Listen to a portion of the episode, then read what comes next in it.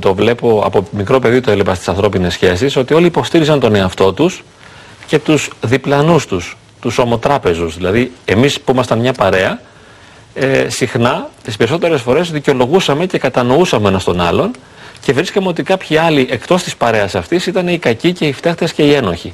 Αυτό δεν έχει να κάνει όμως με το ένστικτο, δηλαδή φαντάζομαι ότι οι πρωτόγονοι άνθρωποι και εκείνοι κάπως έτσι λειτουργούσαν και τους το υπαγόρευε το ένστικτό Ναι. τους αυτό.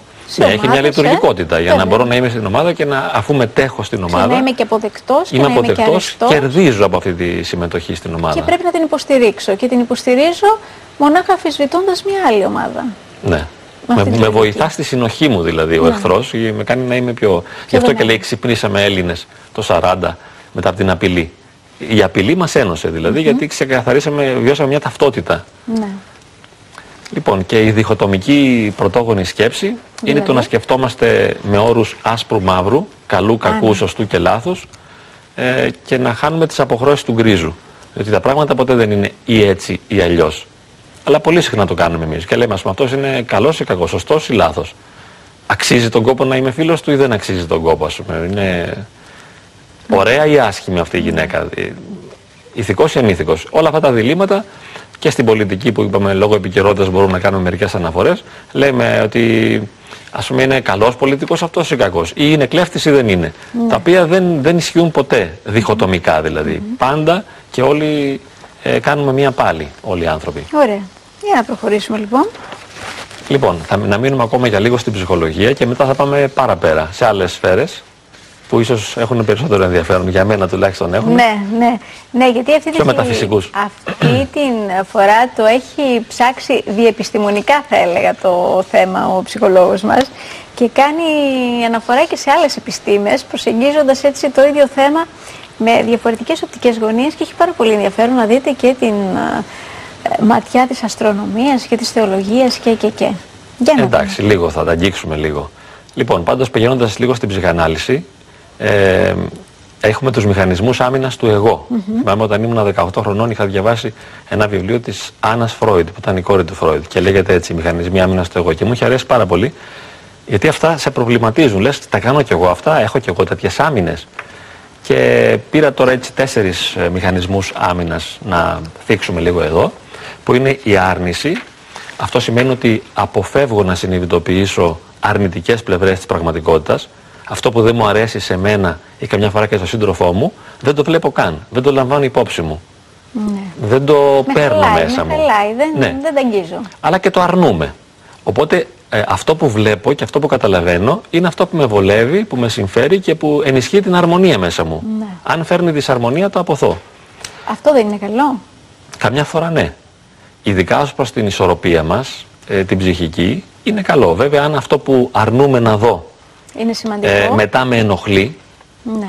Δηλαδή αν αρνούμε να δω ότι είμαι εκρηκτικός, θυμώδης ή καταθλιπτικός ή φοβισμένος, αν αρνούμε να δω αυτές τις πτυχές ή ανασφαλής, ε, πώς θα τα αλλάξω και θα τα βελτιώσω. Γι' αυτό οι παλιοί άνθρωποι ε, αρ- αρνούνται τις αρνητικές πλευρές του εαυτού τους, δεν τις διορθώνουν ποτέ και νιώθουν ότι είναι σπουδαίοι. Καμαρωτή ας πούμε έτσι, ε, πολύ δυνατή. Σου λέω, εγώ είμαι ναι. Σωστός και δίκαιος. Λοιπόν, η προβολή. Ε, προβάλλουμε πάνω στον άλλο δικά μας αρνητικά αισθήματα ή αρνητικά κίνητρα, ε, συναισθήματα, οτιδήποτε, σκέψεις και λέμε ότι όχι εγώ, αλλά ο άλλος. Ε, δηλαδή, εγώ θυμώνω επειδή εσύ θυμώνεις. ναι. Ε, εσύ μου τις πας, εσύ είσαι ο φταίχτης. Έτσι, προβάλλω επάνω σου. Δεν, δεν θα πάρω την ευθύνη για να δω την αδυναμία μέσα σε μένα. Ε, αυτή τη στιγμή μου έρχεται στο μυαλό ε, μια συζήτηση που είχαμε κάνει κάποτε με ένα ψυχίατρο εδώ στο πλατό όπου μας είχε πει έτσι μια, μια φράση την οποία ακόμα προσπαθώ να την αποκωδικοποιήσω μου είχε κάνει εντύπωση όμως μου είχε μείνει ε, ο σύντροφός μας είναι το σύμπτωμά μας και τώρα μου την ξαναθύμισες με την προβολή ισχύει Ε, αυτό πάει πολύ μακριά και έχει πολλές ε, Ερμηνείες. ερμηνείες τώρα. Α, τι σημαίνει ας πούμε είναι το σύμπτωμά μας. Ε, θα μπορούσε να λειτουργεί και ως ε, σύμπτωμα ο σύντροφος. ναι με την έννοια ότι προβάλλουμε όλα τα συμπτώματα πάνω του τα δικά μας Ναι.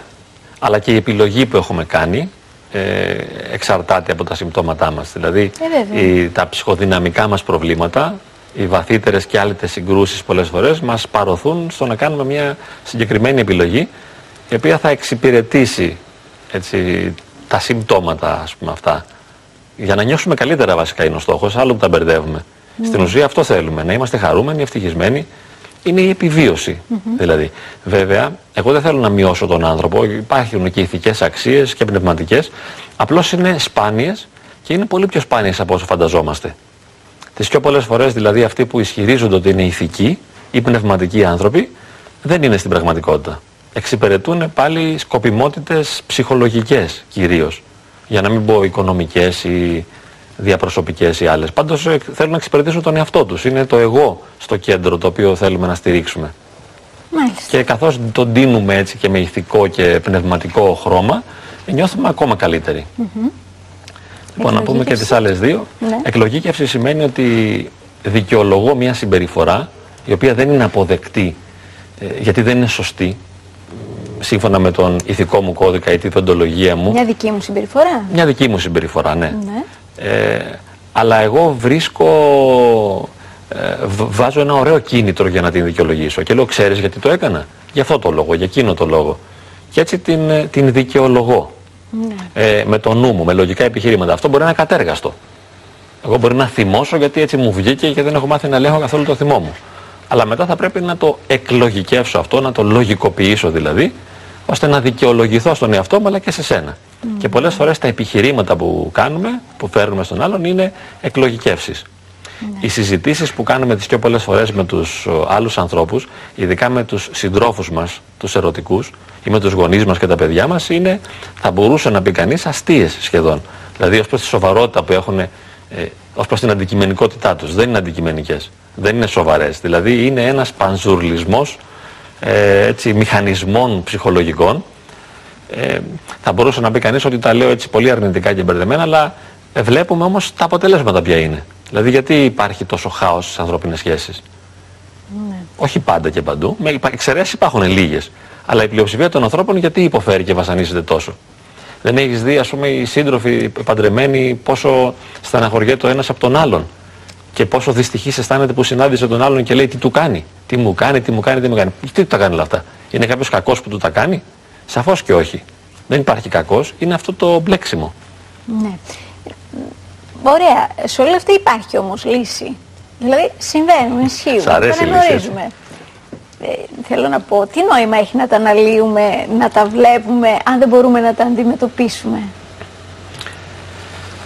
Κοίταξε, η αντιμετώπιση είναι δύσκολη για τον καθένα. Δεν γίνεται με μια ε, συνειδητή επιλογή. Δηλαδή δεν κάθομαι στα καλά κάθε μέρα τώρα να πω θα επιλέξω ε, να μην χρησιμοποιώ πλέον αυτούς τους μηχανισμούς άμυνας του εγώ οι οποίοι έχουν σαν στόχο να στηρίξουν και να ενισχύσουν το εγώ μου αλλά θα λειτουργώ χωρίς αυτούς τους μηχανισμούς.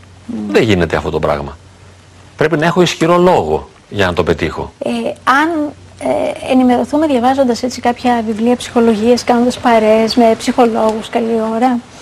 Ε, Κακές και παρέες. Ψαχτούμε λιγάκι και καταλάβουμε ότι ο καθένας από εμάς κρύβει μέσα του πάρα πολλά πρόσωπα και αυτό είναι υγιές το να έχουμε πάρα πολλά πρόσωπα, πάρα πολλές πλευρές και είναι λογικό κάποιες φορές αφήνοντάς τες αυτές να εκδηλωθούν ε, να είμαστε ο εαυτός μας και να δουλέψουμε λιγάκι για την απενεχοποίηση.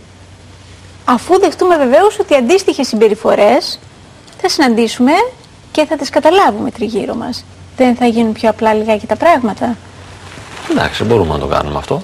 Δεν είναι όμως εύκολο να αλλάξουμε τον εαυτό μας. Δηλαδή, σήμερα τυχαία σε ένα, να τον ραντεβού, κατανοήσουμε. σε ένα ραντεβού που είχα το πρωί στο γραφείο μου, ε, μια κοπέλα ας πούμε, μου έφερε αυτές, τις- αυτούς τους μηχανισμούς, τις γνωσιακές παραποίησεις από ένα περιοδικό δημοσιευμένες. Γιατί είναι της γνωσιακής ψυχολογίας, πάνω κάτω. Κάποιες από τις γνωσιακές παραποίησεις. Και ήταν πολύ θυμωμένη που τις διάβασε. Λέει, βλακίες λέει, αυτά δεν τα θέλω καθόλου. Και είχε ένα δίκιο. Δηλαδή, καθώς το διάβασε, την έβαλαν σε μια κρίση επιπλέον.